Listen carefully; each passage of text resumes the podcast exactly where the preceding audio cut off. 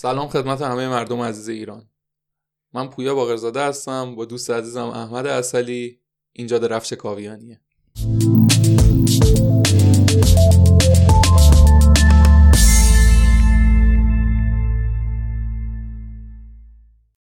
خب ما قسمت قبلی راجع به در واقع ارزیابی اشتباه گروه‌های سیاسی صحبت کردیم، گروه‌هایی از ایرانی‌ها که سعی می‌کنن فعالیت سیاسی داشته باشن توی خارج از کشور، راجع به اینکه درک اشتباهی از ابزارها و در واقع سیستم‌های سیاسی داریم صحبت کردیم و اینکه چرا این ما رو باز می‌داره از اینکه تغییر معنیدار سیاسی ایجاد کنیم.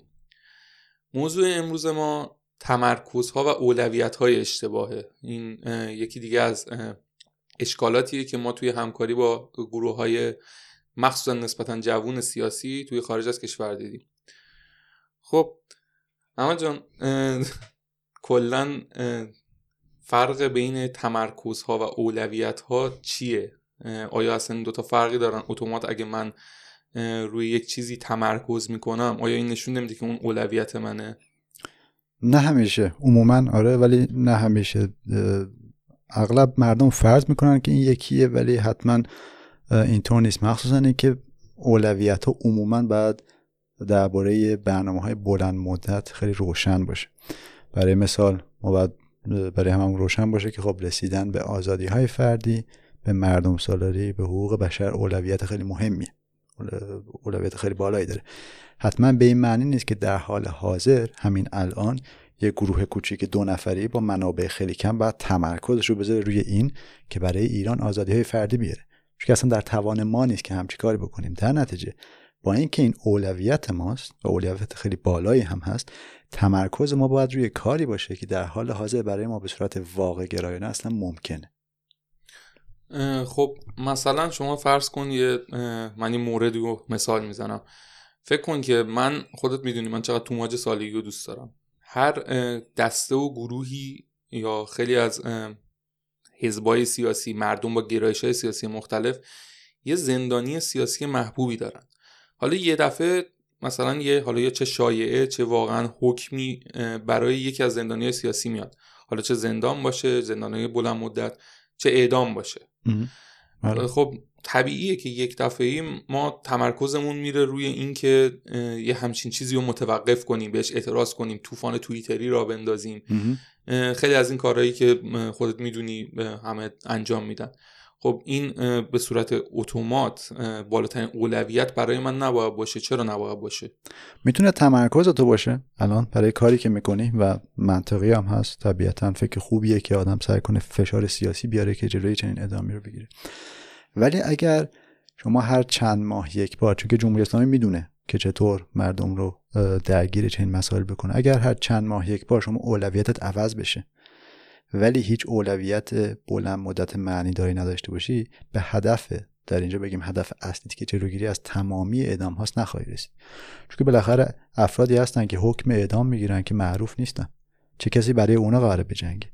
شاید این چیزی که من میگم یکم بیرحمانه به نظر بیاد ولی واقعیت اینه که ما بعد اولویتمون رو اینجا نه به نجات دادن تک تک زندانی‌ها بذاریم، مخصوصا زندانی‌های معروف، بلکه بعد عموما اولویت اصلیمون اینجا بذاریم که جلوی هر گونه اعدامی رو در ایران بگیریم.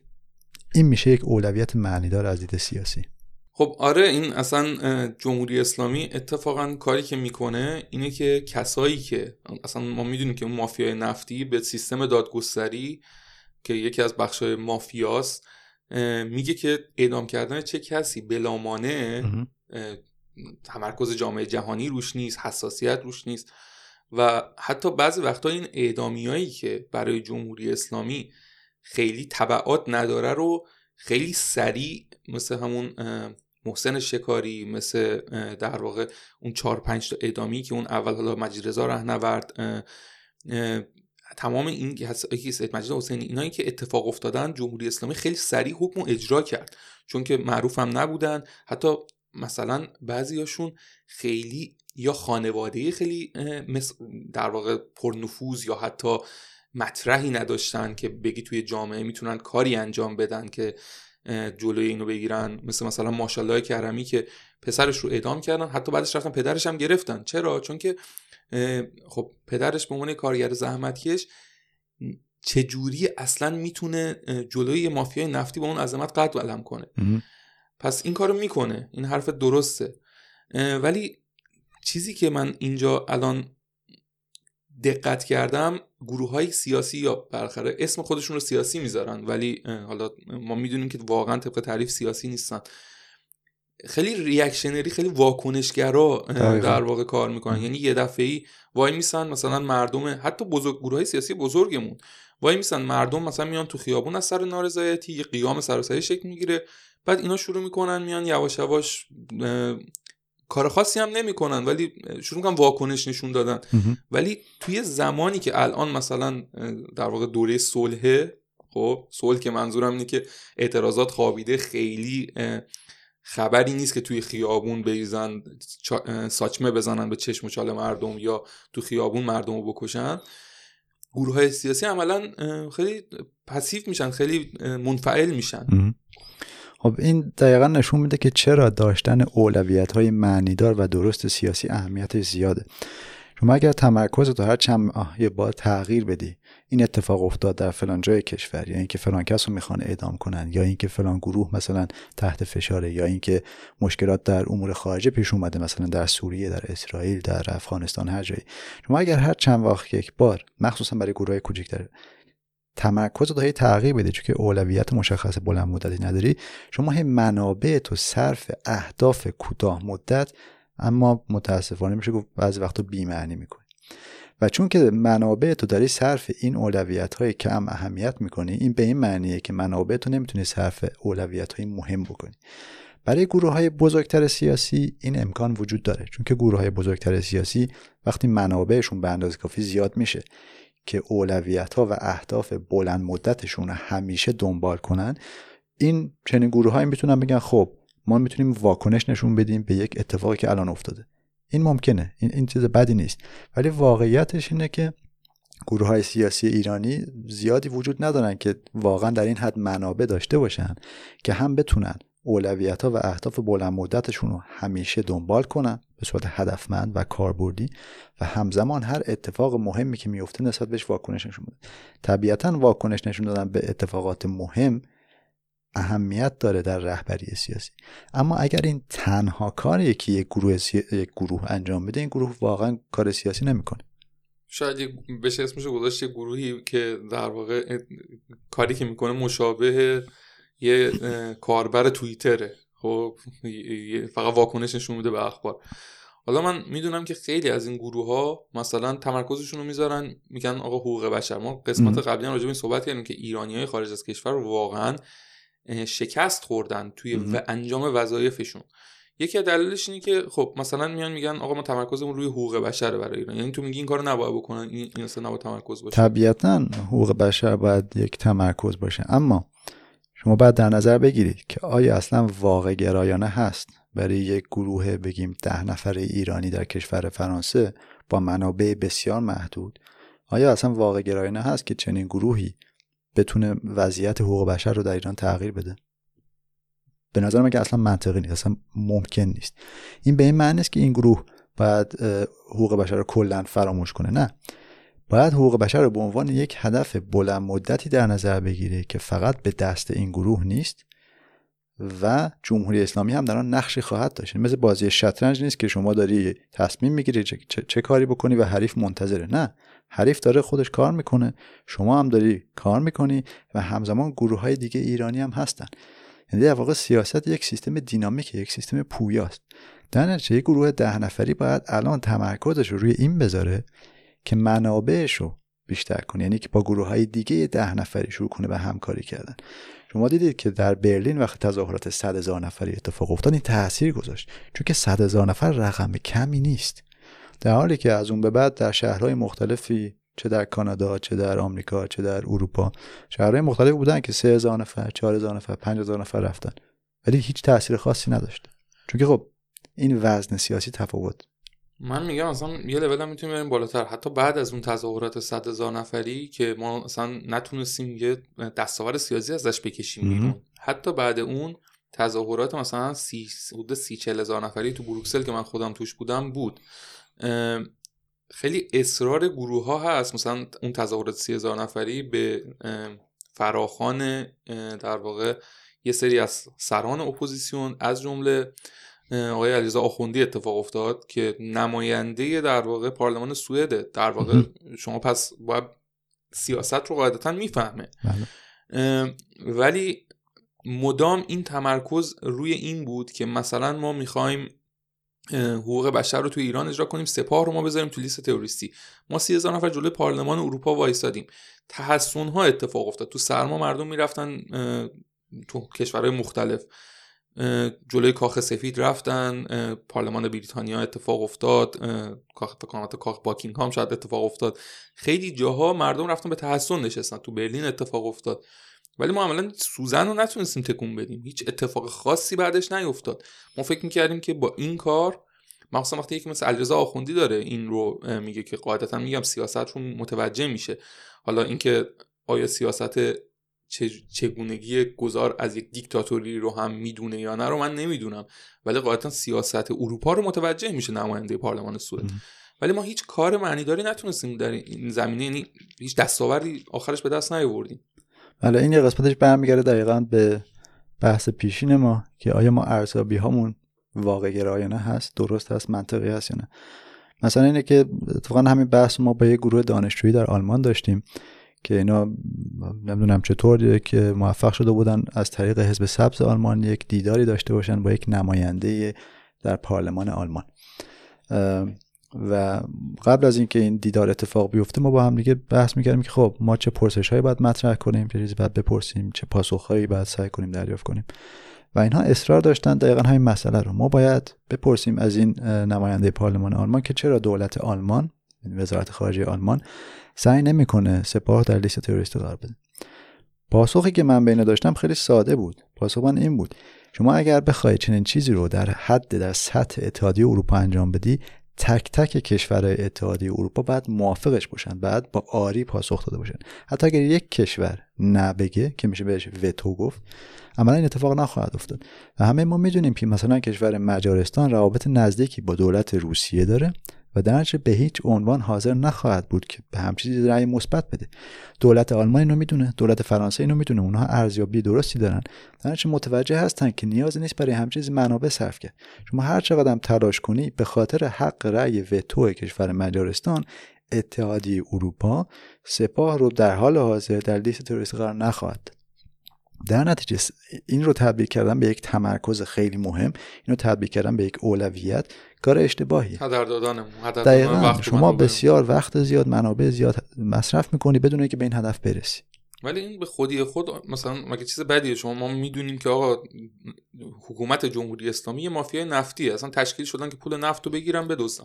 خب شک نیست. خب مهمترین بهترین راه مقابله با یک سیستم مافیایی اینه که شما شاهراه‌های مالیشو قطع کنی. خب وقتی یکی از راه‌های اونم اینه که تو لیست تروریستی قرار بدی. دقیقاً. خب کاری که ترامپ کرد کمر جمهوری اسلامی رو عملاً شکوند. ما دیدیم و وقتی بایدن برگشت، در واقع دموکرات‌ها اومدن سر کار به ریاست بایدن، چشمشو بست روی این قضیه و جمهوری اسلامی دوباره جون گرفت. پس مگه این تمرکز بدیه؟ تمرکز بدی نیست. وقتی شما اولویت بندی‌های درست داشته باشی بر اساس واقعیت‌های سیاسی، بر اساس تجربه‌های سیاسی، بر اساس علم سیاسی، متوجه میشه که این رو میشه گذاشت چند قدم عقب‌تر. یعنی که شما قبلش میتونی شروع کنی کارهای دیگه سیاسی انجام دادن که وزن سیاسی خودت رو ببری بالا، روابط سیاسی حسنه ایجاد کنی. برای مثال وقتی ما میدونیم که دولت مجارستان به این نخواهد گفت برای اینکه اتحادیه اروپا سپاه در لیست تروریستی قرار بده، خب چند تا گزینه جلوی ما هست. شاید ما بتونیم به عنوان مخالفان رژیم شروع کنیم با دولت مجارستان رابطه برقرار کنیم. اگر ما بتونیم برای دولت مجارستان یک سری منافع ایجاد کنیم که قبول کنه، حاضر بشه رأی مثبت بده، خب این قدمیه به جلو. یا اینکه ما بگیم خب اتحادیه اروپا رو بزنیم کنار، سعی کنیم تک تک کشورها تمرکز کنیم، سعی کنیم که کشور انگلیس این کارو بکنه، کشور فرانسه این کارو به تنهایی بکنه بدون نیاز به اتحادیه اروپا. خب این میشه اولویت بندی. اینجا اهمیت اولویت بندی مشخص میشه. شما وقتی میدونی که یک هدفی واقع گرایانه نیست، نباید این یک اولویت بالایی داشته باشه و نباید تمرکز شما باشه. خب این الان تا الان خیلی انتزاعی راجع بهش صحبت کردیم. الان مثلا مثال بزن، ما یه گروهی هستیم توی مثلا کشور فرانسه. خب ما میخوایم تأثیر سیاسی بزن بذاریم روی سیاست خارجی دولت فرانسه به نفع مردم ایران. خب خب الان ما چجوری باید مثلا به این قضیه پس نزدیک بشیم؟ بله. خب چیزی که ما ببینیم، مثال هایی که وجود دارن، گروه های مختلفی هستن در کشور فرانسه، گروه های ایرانی. شما میرید وبسایت ها اینا رو نگاه میکنید، میبینید که اینا قشنگ بزرگ نوشتن که هدف ما ایجاد مردم سالاری در ایران است، هدف ما ایجاد دموکراسی در ایران است. بعد ما میریم مثلا صفحه اینستاگرام اینا رو نگاه میکنیم یا توییتر اینا رو میبینیم که خب جمعاً حتی در حد مثلا ده هزار نفر دنبال رو هم ندارن. به این معنیه که عملاً تعداد اعضاشون احتمالاً حتی صد نفر هم نیست.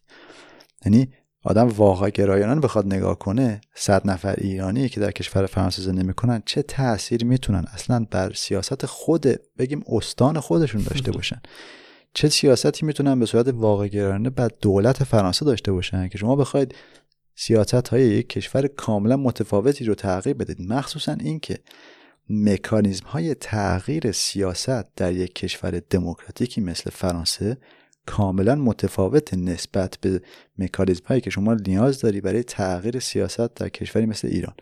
کشور فرانسه چون که دموکراتیکه، نسبت به خواسته مردم اهم... واکنش نشون میده که براش اهمیت داره. شما اگر به اندازه کافی ایرانی و فرانسوی جمع کنی، میتونی بر اساس رأی‌گیری هایی که وجود داره احزابی رو بیاری یا افرادی رو بیاری سر کار، بهشون سمت سیاسی بدی که مخالف رژیم جمهوری اسلامی باشن. تو فرانسه هم چیزی ممکن هست، تو ایران هم چیزی ممکن نیست، چون که آزادی سیاسی وجود نداره، رأی‌گیری عملاً بی‌معنیه. شما به مکانیزم‌های کاملاً متفاوتی نیاز داری. یعنی وزن سیاسی که شما نیاز داری، اهمیت سیاسی، قدرت سیاسی و منابعی که شما نیاز داری برای اینکه تغییر معنیدار در ایران ایجاد کنی، بسیار بسیار بیشتره نسبت به اروپا. در نتیجه گروه‌های کوچیک فرانسوی باید بالاترین اولویت رو در حال حاضر روی این بذارن که با همدیگه همکاری کنن و وزن سیاسیشون رو ببرن بالا. این میشه اولویت شماره یک در حال حاضر. گفتی که میری... یه سری از گروه‌ها هستن میگن ما هدفمون رو گذاشتیم حقوق بشر و دموکراسی توی ایران. من مثلا حتی فراتر از این بریم، یه مشکلی که ارزیابی که من داشتم از همکاری که داشتم سعی می‌کردم با این گروه‌های سیاسی بکنم، بعضیاشون حتی فراتر از این رفتن که ما حقوق بشر و دموکراسی، یک چیزی مثل مانند همون منشور مهسا نوشتن که توش مثلا گفته بودن که هدف باید اقتصاد بر پایه توریسم باشه، نه اقتصاد نفتی که باعث ایجاد دولت‌های فاسد میشه معمولا. که این اصلا خیلی چرته، چون دولت‌هایی هستن مثل دولت نروژ که خب تا حد زیادی هم نفتیه ولی خب فاسد نیست، اصلا ربطی نداره. ولی یه مسئله‌ای که هست، روی چیزایی تمرکز میکنن که اصلا تصمیم اینا نیست. یعنی شما فکر کن قانون اساسی مینویسن واسه ایران، خب بر. اصلا قانون اساسی مگه اصلا تصمیم توه؟ قانون اساسی اولا که رژیم هم اونور داره فعالیت میکنه، یعنی شما اصلا به قول تو هست داینامیکه، رژیم هم اونور داره فعالیت میکنه و اصلا مردم ایران کی به شما اصلا وزن سیاسی داده؟ شما نهایتا یه متن نوشتی، اون متن رو منم میتونم بنویسم، هیچ تأثیر خاصی هم نخواهد گذاشت. یه مسئله دیگه هم که هست، اهداف بلند مدت قیام زن زندگی آزادی رو مثل مثلا حقوق بشر، دموکراسی، آزادی‌های فردی، زندگی بهتر برای ایرانی‌ها، مردم زندگی بهتر میخوان دیگه، اینا رو میذارن به عنوان اولویت اول خودشون. اصلاً هم به این نگاه نمیان که هزار تا کار تو قبل این باید انجام بدی تا اصلا به اونجا برسی. چون که من وقتی میگم آقا سپاه رو بذار تو لیست تروریستی، به قول خودت الان توضیح دادی، اینجوری نیست که من برم بگم آقا ما همچین درخواستی داریم. خب بعد همون ملاقاتی هم که با نماینده حزب سبز آلمان ما با هم بودیم دیگه داشتیم و آخرش هم این سوال کردن از نماینده، این سوال کردن که لوکاس بنر بود دیگه نماینده حزب سبز آلمان، که بهش گفتن که خب چرا نمیذاری توی لیست، و اونم همین جوابو داد. و ما توی اون جلسه‌ای که برای آمادگی روز قبلش رفته بودیم توی دفتر حزب سبز آلمان، مدام ما میگفتیم که این حرف وقت تلف کردنه، ولی آخرش هم پرسیدن و همون جوابم هم گرفتن. یه ذرم یه چیزی که من دیدم، یه سری از آلمانیایی که سعی میکردن به ما کمک کنن توی این پروسه، یه انتقادی که به ما داشتن، به ما ایرانی‌ها، میگفتن که به کلمه آلمانیش میشه بغاتومسگزیستند، میگفتن که شما مقابل حالا راهنمایی یا نصیحت‌هایی که ما از سر تجربه میکنیم خیلی مقاومت میکنید، انگار که مثلا فکر میکنید که خیلی بیشتر از کسایی که فعالیت سیاسی کردن توی یک سیستم دموکراتیک مثل آلمان و سیستم آلمان رو میشناسن، انگار فکر میکنید که از ما بیشتر مسلطید روی سیاست آلمان. حالا نظر راجع به این چیز چجوری از میشه حل کرد؟ چند تا نکته رو اشاره کردی که من درباره چند تاشون رو حرفی بزنم. برای مثال اینکه ما سعی کنیم از اقتصاد نفتی دور بشیم به طرف اقتصادهای دیگری، عموما به صورت خیلی بلند مدت این رو میشه یک اولویت قرار داد و باید هم یک اولویت قرار داد، چون که برای آینده کشور خوبه.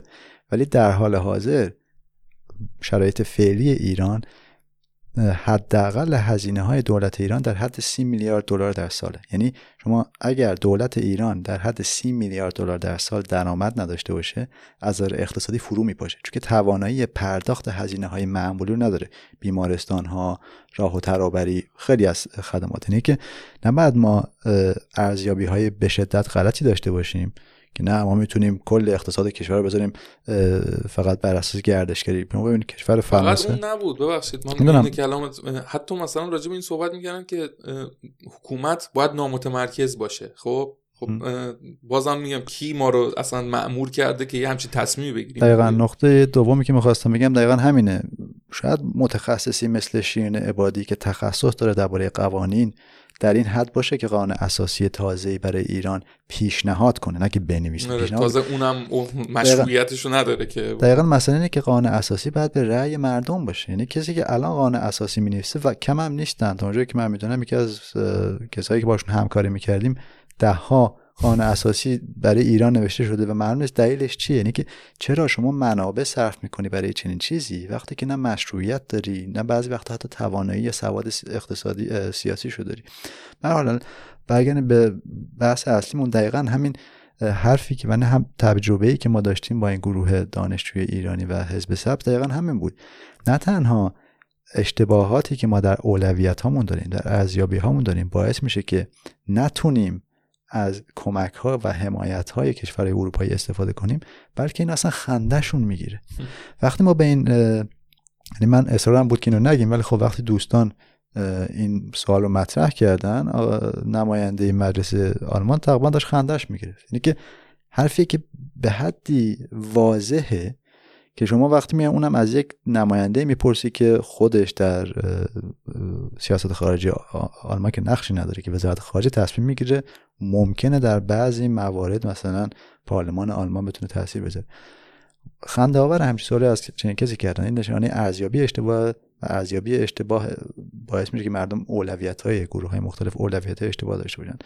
به نظر من ما باید اولویت‌هامون رو خیلی واضح روی یک تیکه کاغذ بنویسیم و دربارش فکر کنیم، با همدیگه شروع کنیم بحث کردن که چه چیزی برای ما به صورت واقع گرایانه قابل دسترس هست، چه کاری میتونیم انجام بدیم، چه کاری مهمه و چه کاری اولویتش بیشتره، باید روش تمرکز کرد.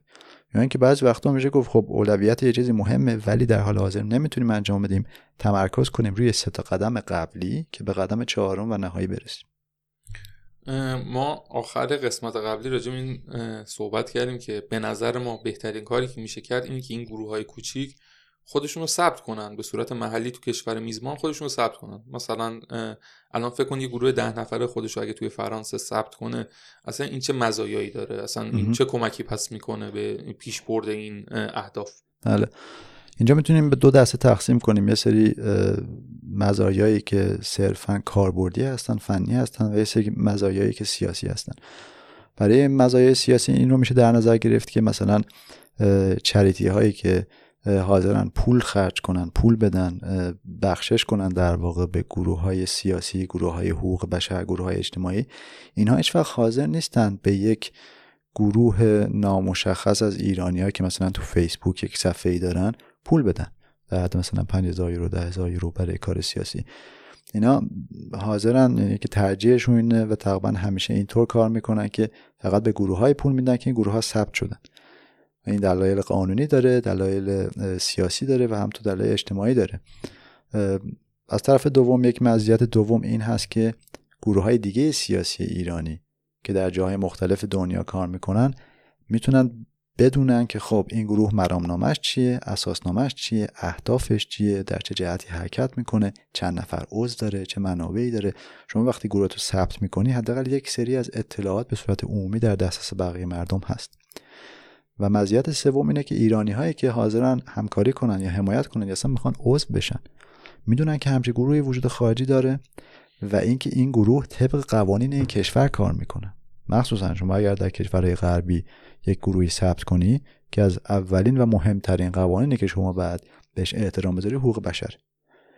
اگر یک گروه ایرانی فرض کن در آلمان ثبت شده ولی به حقوق بشر احترام نمیذاره، دولت آلمان در واقع ثبت این رو حذف میکنه، میگه نه ما شما رو قبول نداریم چون که به حقوق بشر، به قوانین کشور آلمان احترام نمیگذاری. این برای ما خودش نشانه خوبیه و از طرف دیگه این تمرین خوبیه برای همکاری با گروه‌های دیگه.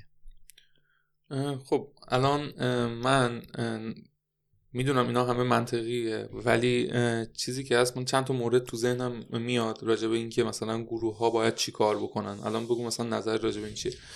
اول از همه به نظر من باید مثل هر گروه سیاسی تو هر جای دنیا که واقعا کار میکنه، کاربردیه و نتیجه داره، شروع کنن یه سری ساختارا تشکیل بدن. خب یعنی استراکچر بسازن، ساختار بسازن و ساختار سیاسیشون از ساختار غیر سیاسیشون باید جدا باشه. یعنی مثلا قسمت اجرایی داشته باشه گروه و قسمت سیاسی که تصمیمات سیاسی گروه بگیره که گروه به کدوم سمت بره.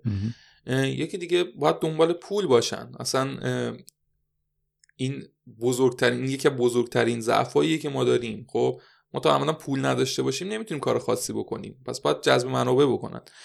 یه چیز دیگه هم که هست باید دنبال این باشن که عضوگیری کنن. ما الان توی این قضیه تظاهرات بیشماری که توی خارج از کشور داشتیم، تک تک این گروه‌ها یا شماره تلفن جمع کردن یا اکانت‌های شبکه‌های اجتماعی رو جمع کردن. خیلی‌ها دنبال روح‌های محلی دارن. مثلا یه گروهی توی توی مثلا شهر کلن آلمان خیلی از ایرانیایی که توی کلن زندگی میکنن، کلن یا هوم زندگی میکنن و راه ارتباطی باهاشون به دست آوردن، ولی عملا اینا رو به عنوان عضو نتونستن جذب کنن که حالا فکر کن چون که ساختار ندارن، یعنی اول با ساختار داشته باشن.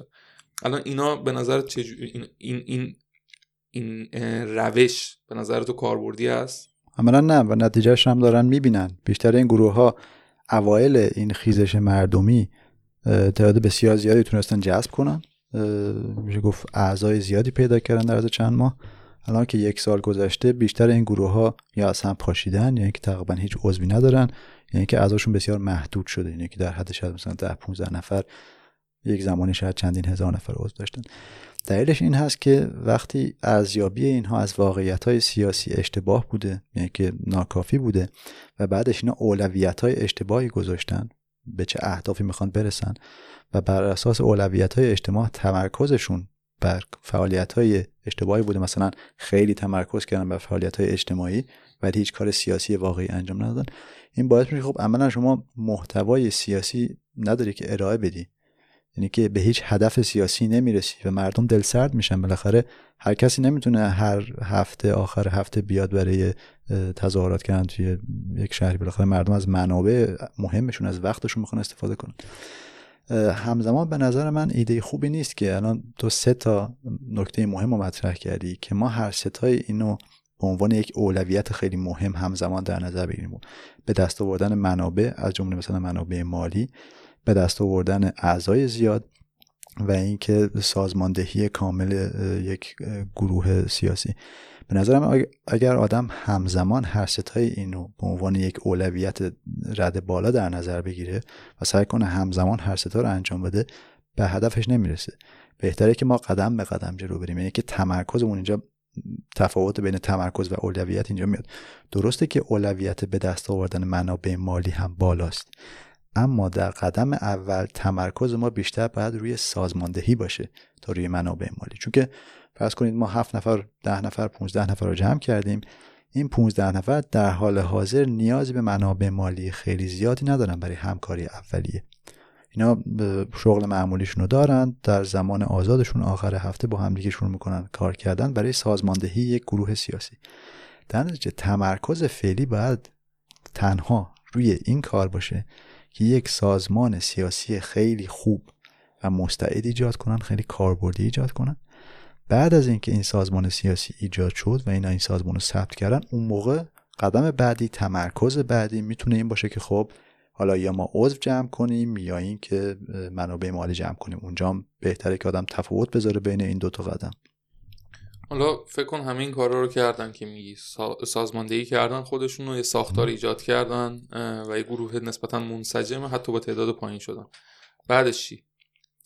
بعدش خب کار یک گروه سیاسی طبیعتاً رسیدن به اهداف سیاسی، یعنی که به دست آوردن منابع، پیدا کردن اعضا و تغییر قانون.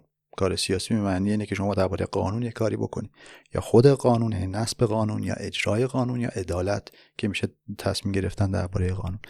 خب ما که هدفمون تغییرات قانونی در خود کشور آلمان یا کشور فرانسه یا کشور انگلیس نیست، ما اینجا بیشتر دنبال اجرای قانون هستیم. مثلا اینکه سپاه در لیست تروریستی بره، میشه اجرای یک قانونی، یا اینکه حتی نسب یک قانونی که اتحادیه اروپا اینو تبدیل به قانون کنه. مسئله اینه که شما فقط وقتی میتونید که اهداف معنیداری، مخصوصا اهداف میان مدت و کوتاه مدت معنیداری برای خودتون تصمیم بگیرید و بگذارید که تجربه سیاسی و فهم سیاسی، یعنی دانش سیاسی کسب کرده باشید.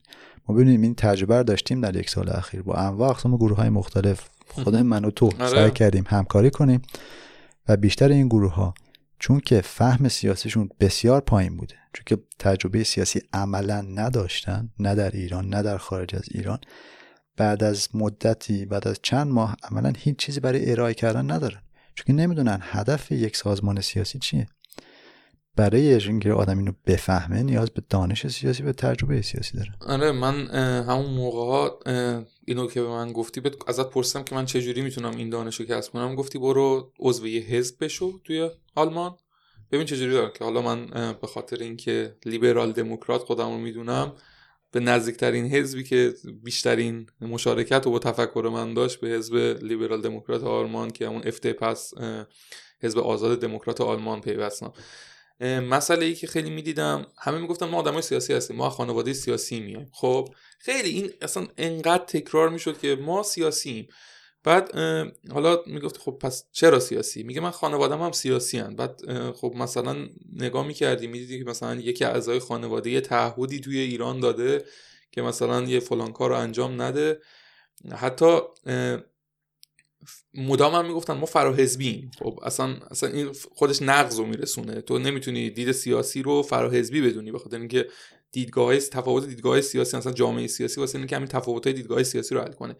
مدام تاکید میکردن که ما ساختار در واقع هیرارشی یا ساختار در واقع بالا به پایین که از یه رهبری و یک یا حالا حتی گروه رهبری، سطح رهبری، نه اینکه یک نفر، نمیخوایم چه همه مسطحن، ما همه مثلا با هم یکسانیم.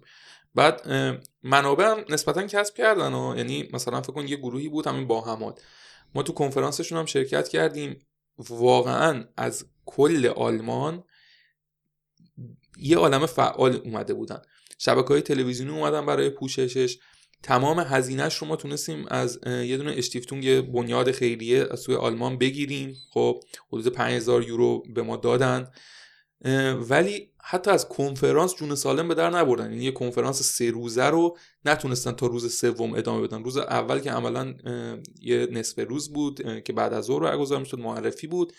روز دوم همون زمانی که خبرنگارا هم اونجا بودن، بحثا شروع شد و من یادمه که ما از قبلش مدامشون میگفتیم ما باید ساختار داشته باشیم که معلوم باشه یه همچین بحرانی که به وجود میاد چه کسی حرف آخر رو میزنه. در واکنش به یک کسی که شروع میکنه سر صدا کردن وسط یک کنفرانس، شما چه کسی مسئول امنیت، مسئول سکیوریتیه، چه کسی اینو میندازه بیرون، چه کسی پلیس سنگ میزنه. ولی همه اینا رو هی گفتن نه نه چشامون رو ببندیم ما واسه ایران. یهو رسید به اونجا دیدن که خب اصلا معلوم نیست، یه قاراش میشی شده بود، معلوم نبود کی قراره چیکار کنه. بله، متاسفانه کسانی که تجربه کار سیاسی ندارن، یعنی که سواد سیاسی ندارن، چه این اشتباهاتی متاسفانه میکنن. حتی انسان‌ها از اشتباهاتشون میتونن درس خوب بگیرن، میتونن تجربه کنن، یاد بگیرن که دفعه بعد این اشتباه نکنن و امید منم این هست که بر اساس تجربه‌ای که کسب می‌کنیم بهتر بشیم. متاسفانه بعضی وقتا دیدگاه‌ها به حدی سخت و سفت و سخته که بعضیا حتی حاضر نیستن بر اساس تجربه‌های بد نظرشون تغییر بدن. اینجاست که عضو شدن در یک گروه موجود سیاسی بسیار میتونه کمک کنه. مثلا همین که تو الان عضو یک حزب سیاسی هستی، این که من سالها در اتریش با یک حزب سیاسی همکاری میکردم، تأثیری که این میذاره اینه که دیدگاه واقع گرایانه‌ای به تو میده و به من داد که تأثیر یک نفر بر کل سیستم، بر کل نظام سیاسی چی هست و چی میتونه باشه. خیلی آدم به سادگی متوجه میشه خب به عنوان یک شخص بگیم کوچیکی که عضو کاملا معمولی در این حزب سیاسی من هیچ تأثیری بر سیاست آلمان نخواهم گذاشت، من حتی هیچ تأثیری بر سیاست این حزب نخواهم گذاشت، من حتی هیچ تأثیری بر شعبه این حزب در این شهر خودم نخواهم گذاشت. چرا؟ چون که اهمیت سیاسی ندارم، وزن سیاسی ندارم، منابع زیادی نمیرم. ولی اگر من یک روز بیام مثلا پنج میلیون یورو بذارم روی میز بگم حزب اف دی پی شما بیا برای ما همچی کاری بکن، شاید بله، شاید تاثیر بذاره، چون که بالاخره اینا با شرکت‌های مختلف همکاری دارن، منابع داری به حزب میدی دقیقاً. ولی اگر من هیچ چیزی برای ارائه کردن ندارم، نه منابع، نه تخصص، نه نه تعداد اعضا، چرا باید یکی بیاد از همین امروز به حرف من گوش بده؟ وقتی که شما افراد مختلفی رو با ایده‌های مختلف سیاسی میای جمع می‌کنید دور دور یک میزی و هیچ کدوم از اینا این تجربه مهم سیاسی رو ندارن که تا یک نفر نباید سعی کنه برای همه تصمیم بگیره. متأسفانه اتفاقی که میفته اینه که هرج و مرج پیش میاد، آشوب پیش میاد و این یکی از بزرگترین دلایل این هست که من به هر گروه ایرانی که میرسم، گروه جوان ایرانی، گروه‌های کوچک ایرانی، یکی از اولین چیزایی که بهشون پیشنهاد میکنم این هست که شما نباید دنبال عضوگیری باشید به عنوان اولین فعالیتتون. درسته که مخصوصا با دنیای دیجیتال عضوگیری ساده شده، ولی اهمیت و اولویت عضوگیری در حال حاضر زیاد نیست. اهمیت خیلی بیشتر، اولویت خیلی بالاتر در حال حاضر سازماندهیه. چرا؟ نداشتن یک سازمان روشن، نداشتن یک ساختار روشن سیاسی به این معنیه که اعضای تازه میان، هر کدوم با تصمیمات خودش، با عقاید خودش، با ایدئالهای خودش و میخواد به محض ورود بتونه تصمیم بگیره. تصمیمی که میگه من میخوام یک رأی داشته باشم، هر کس دیگه هم یک رأی داشته باشه. خب طبیعتا این باعث آشوب خواهد شد. یعنی که شما یه گروهی فرض کن پانزده نفره شروع کرده، بعد از دو ماه تبدیل شده پنجاه نفر، هیچ تصمیم گیری معنی داری نمیتونن بکنن، چون که مشخص نیست که گروهای مختلف شاید فکری وجود داشته باشه در این گروه، مشخص نیست کی به کیه. در حالی که شما اگه یک سازمان معنی دار داشته باشی که مشخص باشه تصمیمات سیاسی چطور گرفته میشن، کارهای دفترداری کاملا جدا باشن از فعالیت سیاسی، اون موقع اعضای تازه میدونن مثل یک حزبی، انگار که حزبیه که وجود داره، اینا به عنوان عضو تازه میان، میدونن که ساختار سازمان رو نمیتونن تغییر بدن و منطقی هم نیست که بخوان تغییر بدن. شما اگر یک سازمان ایرانی رو میشناسی، میدونی ساختارش، ولی خوشت نمیاد این ساختار، خب عضو نمیشی. دقیقاً همونطور که تو نرفتی عضو حزب اس پی دی بشی یا سی دی او بشی، حزبی انتخاب میکنی که بهش علاقه داری و این کمک میکنه به حزب و کمک میکنه به تو، چون که تقریبا هم عقیده اید، تقریبا هم فکرید، هر دوتون میتونی جلو برید. و این که شما عضو حزب اس پی دی نیستی به این معنی نیست که شما متنفری از این حزب یا این که سعی میکنی جلوی پایینا سنگ بندازی. نه، از نظرم اهداف سیاسی منو دنبال نمیکنن. دقیقاً، ولی این به این معنی نیست که دشمن تو ان یا مخالف تو ان، به این معنیه که حاضری باهاشون همکاری کنی درباره نقاط مشترک. همون اتفاقی که دقیقاً الان افتاده، الان حزب اس پی دی و حزب اف دی پی اعتراف کردن از زمان انتخابات قبلی آلمان و دارن با همدیگه دولت آلمان تشکیل دادن، دارن حکومت میکنن. حالا این همه راجع به نیمه خالی لیوان صحبت کردیم، یه ذره بریم رو نیمه پر لیوان.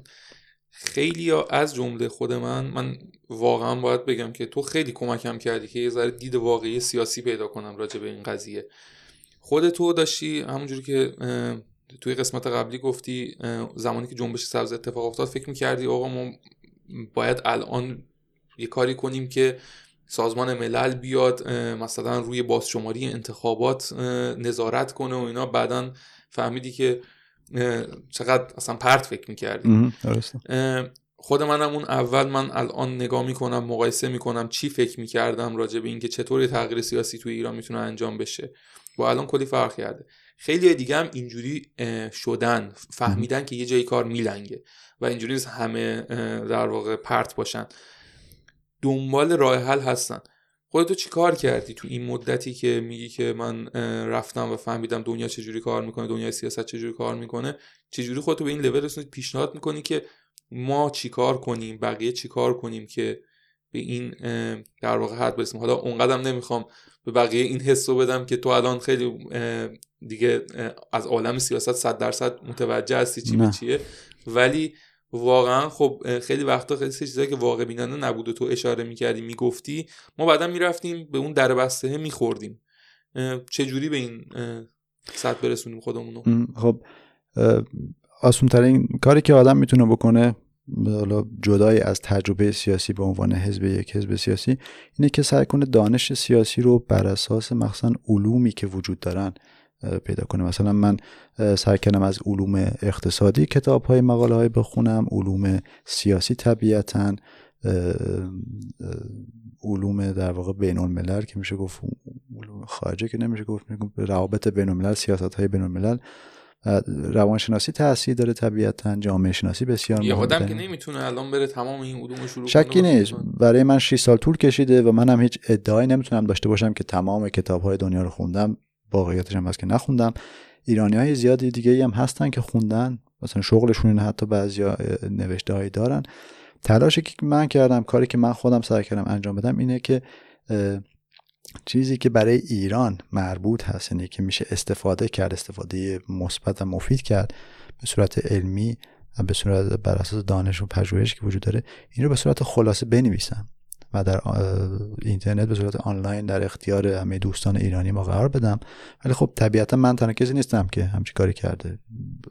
میدونم افرادی در استرالیا این کارو کردن، ایرانی های در استرالیا، در کانادا، میدونم که مثلا چندین گروه مختلف زن زندگی آزادی در کشور کشورهای مختلف اروپایی با همدیگه جمع شدن، شروع کردن به همکاری و مت...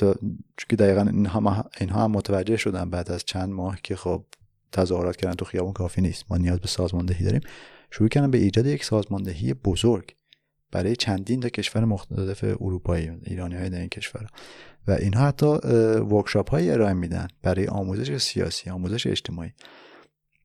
خوبه که گروه‌های کوچک و اعضای گروه این گروه‌های کوچک از این دانش موجود، از این تجربه موجود استفاده کنن، از این و... به این ورکشاپ‌ها برن، ویدیوهای زیادی وجود داره. کارگاه‌های آموزشی و خیلی از احزاب مثلا اینجا یا خیلی از مؤسسات توی کشورهای دموکراتیک ارائه میدن. یعنی ما میتونیم اتفاقا خیلی علاقه‌مند شدن به اینکه میبینن انقدر ما مشتاق یه تغییر سیاسی به سمت دموکراسی توی ایرانیم، حتی بدون پرداخت هزینه حاضرن این ورکشاپ‌ها رو واسه ما بذارن. بله. من حالا یه انتقادی که فقط دارم که ای کاش اینجوری نبود، یه ذره انگار اصلا دوستان عزیز ایرانیمون که خارج کشورن، حالا اصلا فکر کنم این لیست فرهنگی ربطی خارج داخل نداره، مقابل خوندنم یه ذره مقاومن. من الان این متنایی که مثلا تو سعی می‌کردی ارائه کنی و من می‌دیدم که تمام آلمانیایی که توی گروه‌ها با ما همکاری می‌کنن می‌خونن، اصلا کلا کل چند صفحه است، بیست صفحه است، چند چهل صفحه است و تمام ایرانیان نمیخونن. حالا امیدوارم این قضیه حل بشه، ولی فقط میخوام این مجدرم بدم که همه چیز نیمه خالی نیست، چون خیلی از گروه ها دارن این کارو میکنن، هم سطح دانش سیاسیشون رو دارن بالا میبرن، هم سازماندهی دارن میکنن خودشونو، هم سعی میکنن با گروه های دیگه ادغام، حالا شاید نه، ولی سعی میکنن همکاری, همکاری کنن، در واقع به اهداف مشترک برسن. والا این خیلی کمک میکنه، یعنی هر گونه کار معنیدار سیاسی انجام دادن کمک میکنه و باید اینجا دوباره گفت کار سیاسی و کار اجتماعی رو باید کلا از هم دیگه تفکیک کرد. اینکه شما به در یک کارگاه آموزشی سیاسی یا اینکه اجتماعی یه چیزی درباره سیاست یاد بگیری متفاوت از اینه که شما صرفا بری تو خیابون تظاهر کنی. یعنی تظاهرات تو خیابون طبیعتا خوبه، کمک میکنه، ولی هم مثالی که زدی شهر کل که ایرانی‌های زیادی هم در شهر کل و اطراف شهر کل زندگی میکنن، این که شما هر هفته بری جلوی شهرداری شهر کل تظاهرات کنی مسلنی تضمینی نداره که سیاست‌های شهر کلن یا استانه که شهر کلن توش هست رو تغییر بده، در حالی که اگر ایرانی‌ها در شهر کلن اطراف شهر کلن جمع بشن با همدیگه یک گروه سیاسی تشکیل بدن، منابع جمع کنن، اعضا جمع کنن، امضا بگیرن، شروع کنن روابط سیاسی ایجاد کردن، برن میشه شهرداری شهر کلن بگن آقا ما مثلا پنجاه هزار نفر دنبال رو داریم، حمایت کننده داریم که ایرانی هن و این از این پنجاه هزار نفر مثلا سی هزار نفرشون حق رأی دارن تو آلمان و اگر شما با ما همکاری کنید برای فشار آوردن روی نظام جمهوری اسلامی یا اینکه روی سپاه یا اینکه واردات کمتر از سپاه، ما حاضریم به حزب شما رأی بدیم.